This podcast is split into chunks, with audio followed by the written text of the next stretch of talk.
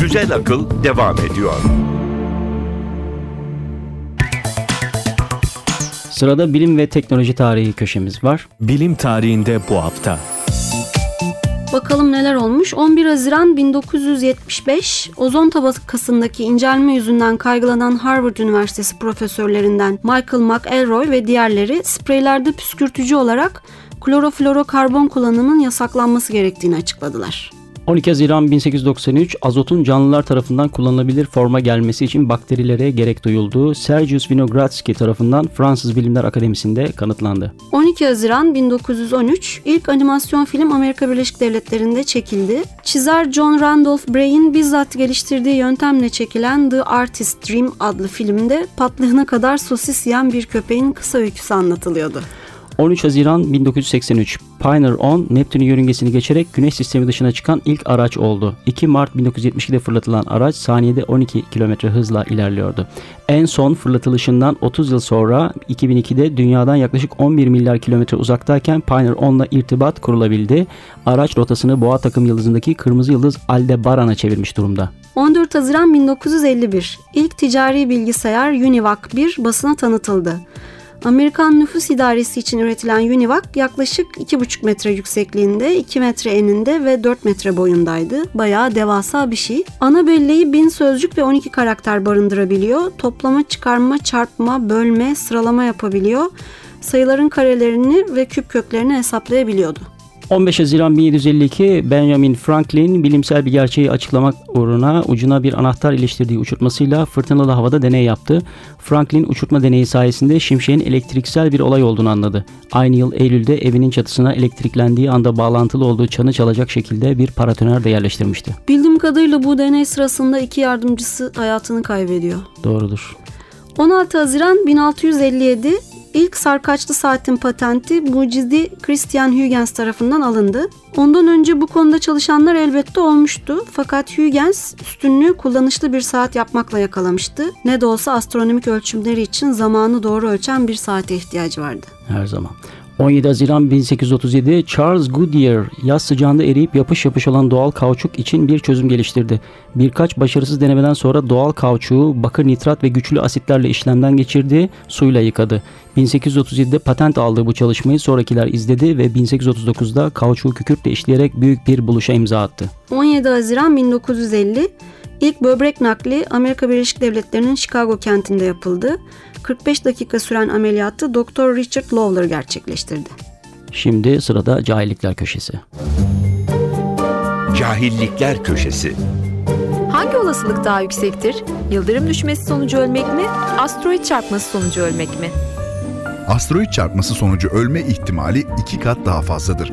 Büyük bir asteroidin dünyaya 1 milyon yılda bir kere düştüğü tahmin ediliyor. İstatistiksel olarak bu süre çoktan aşılmış durumda. İngiltere'de yapılan bir araştırmaya göre yılda bir kişinin yıldırımdan ölme ihtimali 10 milyonda birdir. Bu oran bir yılan tarafından sokularak öldürülme ihtimaliyle hemen hemen aynıdır. Bir asteroidin dünyaya çarpması halinde ise 1 milyardan fazla kişi ölür ve bu durumda olasılık 6 milyonda bire düşer. Güzel akıl. Bu hafta Isaac Newton'ı konuşacağız. Hı hı. Sir Isaac Newton fizikçi, matematikçi, gökbilimci, felsefeci, simyacı ve ilahiyatçı. Binlerce yıldır saplantılı bir şekilde bağlı olunan kuralları yıkan, bilim dünyasını sarsan ve son 300 yıla damgasını vuran birçoklarına göre gelmiş geçmiş en önemli ve en etkili bilim insanı. Rivayete göre başına elma düştü, kütle çekimini böyle keşfetti. Gelmiş geçmiş en büyük bilimcinin karanlık hikayesine geçmeden The Apples dinleyelim.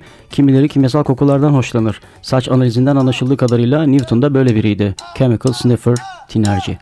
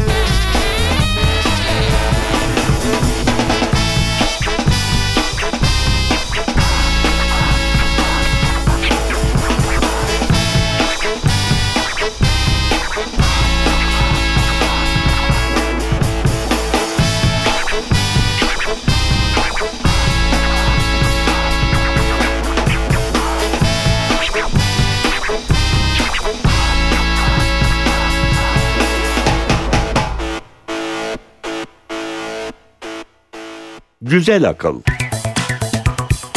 Isaac Newton'un temel matematik hesaplamalardan optiğe, gökbilime ve sonradan temel fizik olarak adlandırılacak mekaniğe kadar elini sürmediği ve devrimsel bir yenilik katmadığı alan neredeyse yok. Her tarafta bezi var demiştin sen. Evet gerçekten öyle. Newton 1642'de küçük bir çiftlikte prematüre olarak doğuyor. Çocukluğunda da bu ufak tefekliği çekingen, rekabetten hoşlanmayan, kendi kendine vakit geçirmekten, icatlar yapmaktan hoşlanan kişiliğinin gelişiminde etkili oluyor. El becerisi ve icat etme dürtüsü kuvvetli olmasına karşın eserlerini, çalışmalarını kendine saklayan, onları savunmak zorunda kalmaktan hoşlanmayan, sessiz, sakin bir münzevi. Şu an bilim dünyasında dönen her şey, gündelik yaşamın ne kadar parçası varsa, uçaktan arabaya, gömlekten iç çamaşırına hepsinde Newton'un pençesi var. Parmağı demiyorum, pençesi diyorum çünkü insan parmağı bu kadar şeye karışamaz. Ve Newton çağdaşı olan bilimcilerin gözünde tam bir aslan parçası. O dönem bazı problemler moda oluyor. Mesela bir zinciri iki ucundan tutarsanız ne tür bir eğri çizer, bunun ifadesi nedir gibi. Ve bilimciler bunu çabucak çözmek için yarışa giriyorlar. Newton bu tür problemlere öyle akılcı çözümler getiriyor ki altına imza atmasına bile gerek yok. Çünkü arkadaşları bu ancak Newton'un aklına gelirdi diyorlar. Newton'un en büyük keşfi şüphesiz hareket kanunları. Liseden hatırlıyoruz Elif değil mi bunları? Hatırlıyoruz valla. Hiç Kız- çıkmıyor aklımdan benim. Kısaca bir geçelim dilersen. Birinci yasa. Üzerine gelen net kuvvet sıfırsa ya olduğun yerde kalırsın ya sabit hızla hareket edersin. Özetle taş yerinde ağır. Evet harekete etki olmayan bir kuvvet olmadığı sürece. Evet. İkinci yasa. Kuvvet uygulanan cismin ivmesiyle kütlesi ters orantılı. Kuvvetle ivme doğru orantılı. Orantı sabiti kütle. Kütle ne hala bilmiyoruz. Kuvvet ne onu da bilmiyoruz. Sen de araştırıyorlar. Bulurlarsa haber verecekler. Bu meşhur F eşittir MA Aynen öyle. değil mi? Hı hı. İvmeye ilişkin iyi kötü bir fikrimiz, bir tanımımız var. İvme hızın değişmesi. Yani gaza basınca sırtımızın araba koltuğuna yapışması. Sabit hızla hareket ederken böyle olmuyor. Kütleyi de aynı mantıkla belirliyoruz. Elimizde bir tür cetvel var. Bir konvansiyon belirlemişiz. Oraya bakıyoruz, karşılaştırıyoruz. Bu tıpkı zamanın ne olduğunu bilmeden saatle ölçmeye benziyor. İşin sırrı değişimde. Newton değişimlere kafayı takmış. Bunun hesabını geliştirmiş. Nedir adı? Kalkülüs olsa gerek. Aynen öyle. Mantığını özetleyelim. Bir şeyin ya da bir kimsenin gerçekte ne olduğunu bilemiyorsunuz ama tavırlarındaki değişmelerden hareketle onun iyi veya kötü olup olmadığına kolayca karar veriyorsunuz. Aynen bu biçimde kütleyi, hızı, ivmeyi, kısaca aklınıza gelen her şeyi ölçebilirsiniz. Galile'nin deneylerini dikkatle inceleyen Newton'un en büyük keşfi bu. 1589'da Galile Pisa Kulesi'nden farklı ağırlıklar bırakıyor. Bunların aynı zamanda yere çarptığını keşfediyor. Yani ortak bir durum söz konusu. Galile'nin öldüğü yıl 1642'de dünyaya gelen Newton meseleyi çözüyor. Evrensel çekim sabiti var. Onu büyük G ile yazıyoruz. Cisimler gezegen veya çakıl taşı fark etmez birbirine çekim kuvveti uyguluyorlar. Bu kuvvet aradaki mesafeyle ters orantılı, kütle büyüklüğüyle doğru orantılı. Denklemi daha basitleştirince çekim sabiti değişiyor. Bunu da küçük G ile gösteriyoruz. Aynı cismin ayda veya dünyada farklı ağırlıkta olmasının nedeni G sabitinin konuma ve kütleye bağımlı olması. Newton devasa yıldızlarla gezegenler arasındaki çekim kuvvetiyle pazar yerindeki balık tartmaya yarayan kantarların aynı denklemle anlaşılabileceğini gösteriyor. Bu tam bir devrim. Aslında o yıllarda hala Aristoteles'in fiziksel evren konusundaki kuralları sorgulanmıyor. Hı hı. Mükemmel olmayan insanın mükemmel olmayan bir dünyada yaşadığına, mükemmelliğin ise yalnızca gökyüzünde olduğuna inanılıyor. Hı hı. Ee, o sırada Newton bu köklü kuramı çökertmeye hazırlanıyor. Evet. Ne, ne yapıyor dersin? Ne yapıyor? Geçmişte tüm bilimcilerin yaptığı hemen her şeyi gölgede bırakacak, bırakacak bir eser hazırlıyor. Nedir o? Principia.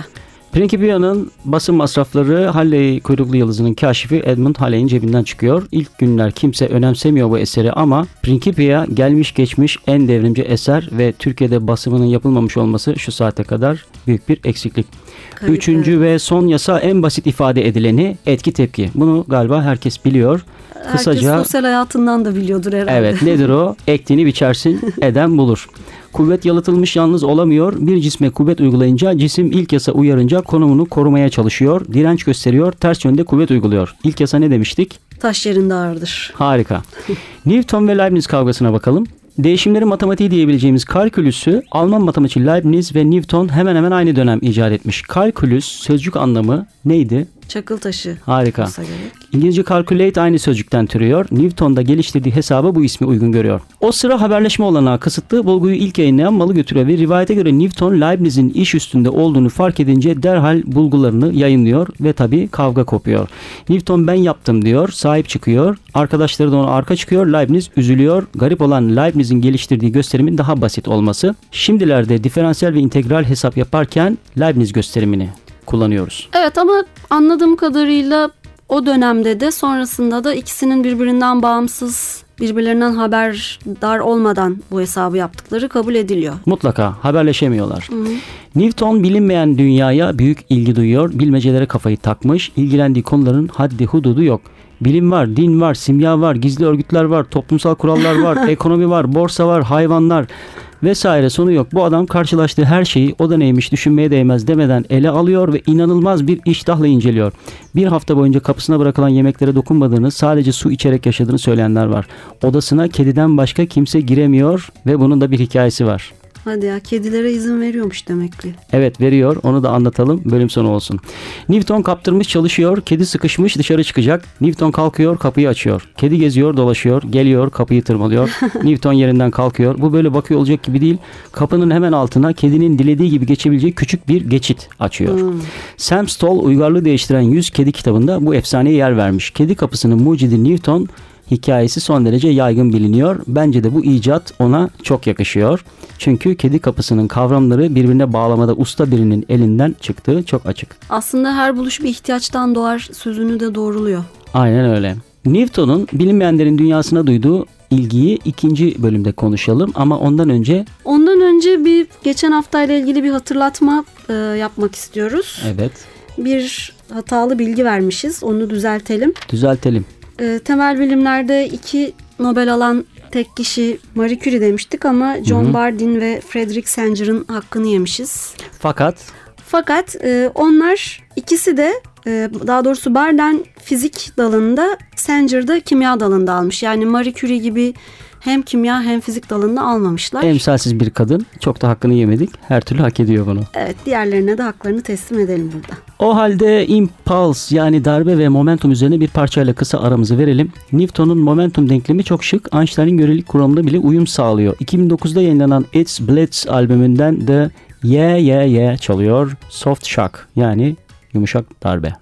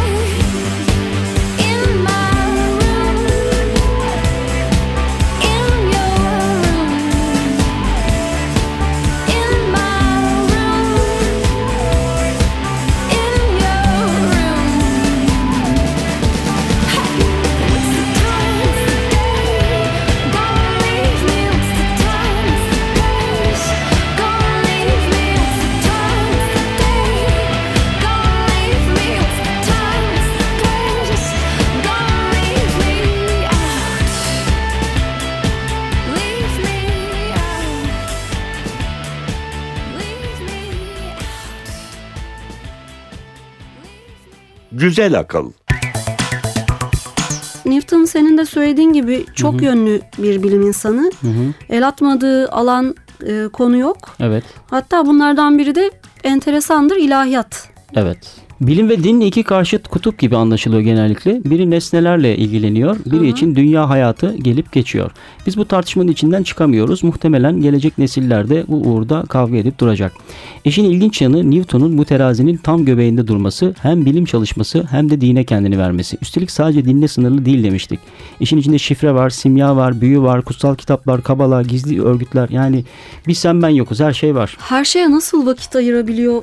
Çok enteresan gerçekten. Beynin sınırları yok herhalde onunla ilgili. Newton'un nesnel dünyanın anlaşılması için geliştirdiği hesap neredeyse mükemmel. Neredeyse derken şöyle anlatalım. Bir bakışta kaç kilo olduğunu şıp diye söylüyor bu adam.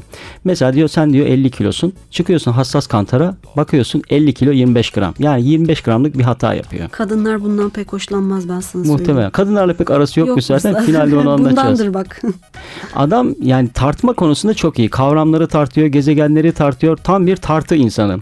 Işığın doğasını parçacık yaklaşımıyla çözümlüyor. Hiçbir şeye ihtiyaç duymuyor. İlk bölümde anlattığımız hareket kanunlarıyla her şeyi halledebiliyor. Elinde müthiş bir araç var. Nereye girse kazanıyor.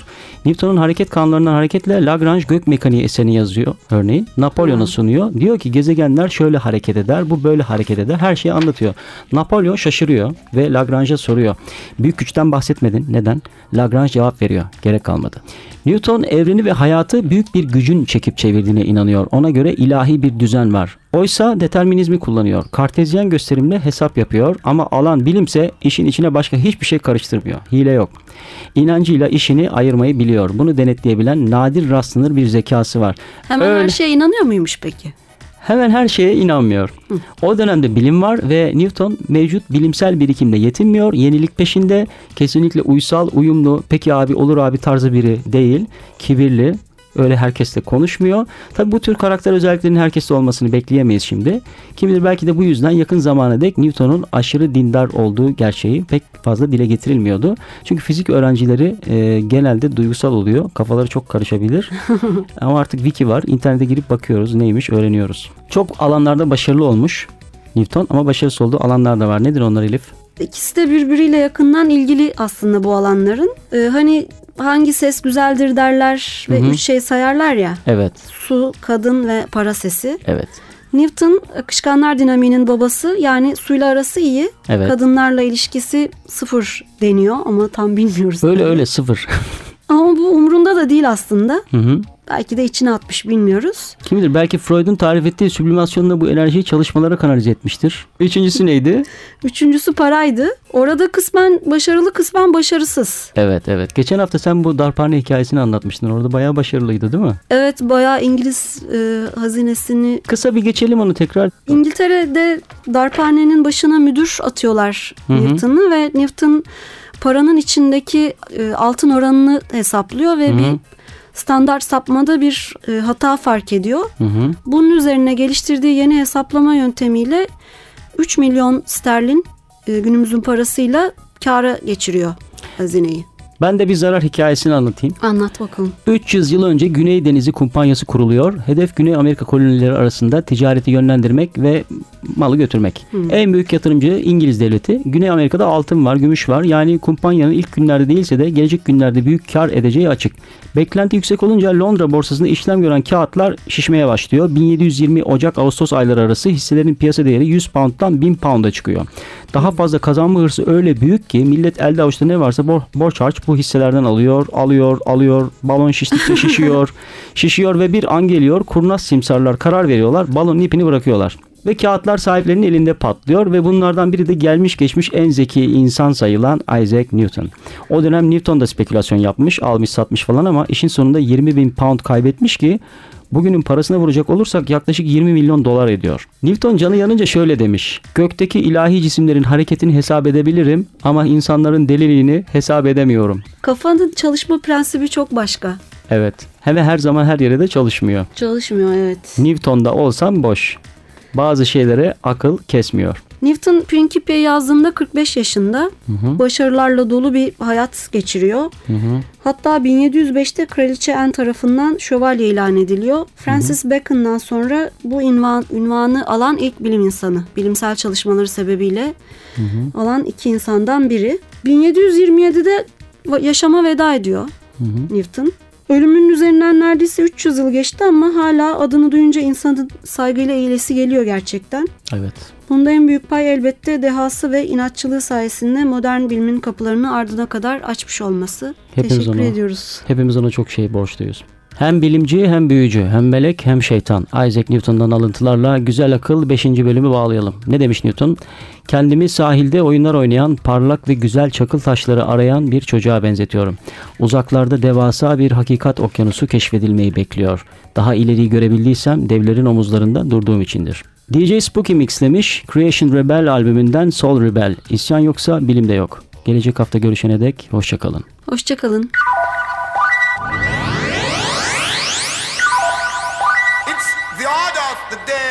From your boss DJ. Hot it from the top to the very last drop.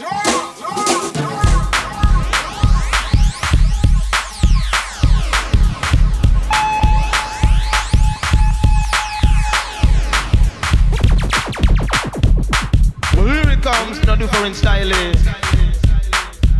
Live and that ain't no jive.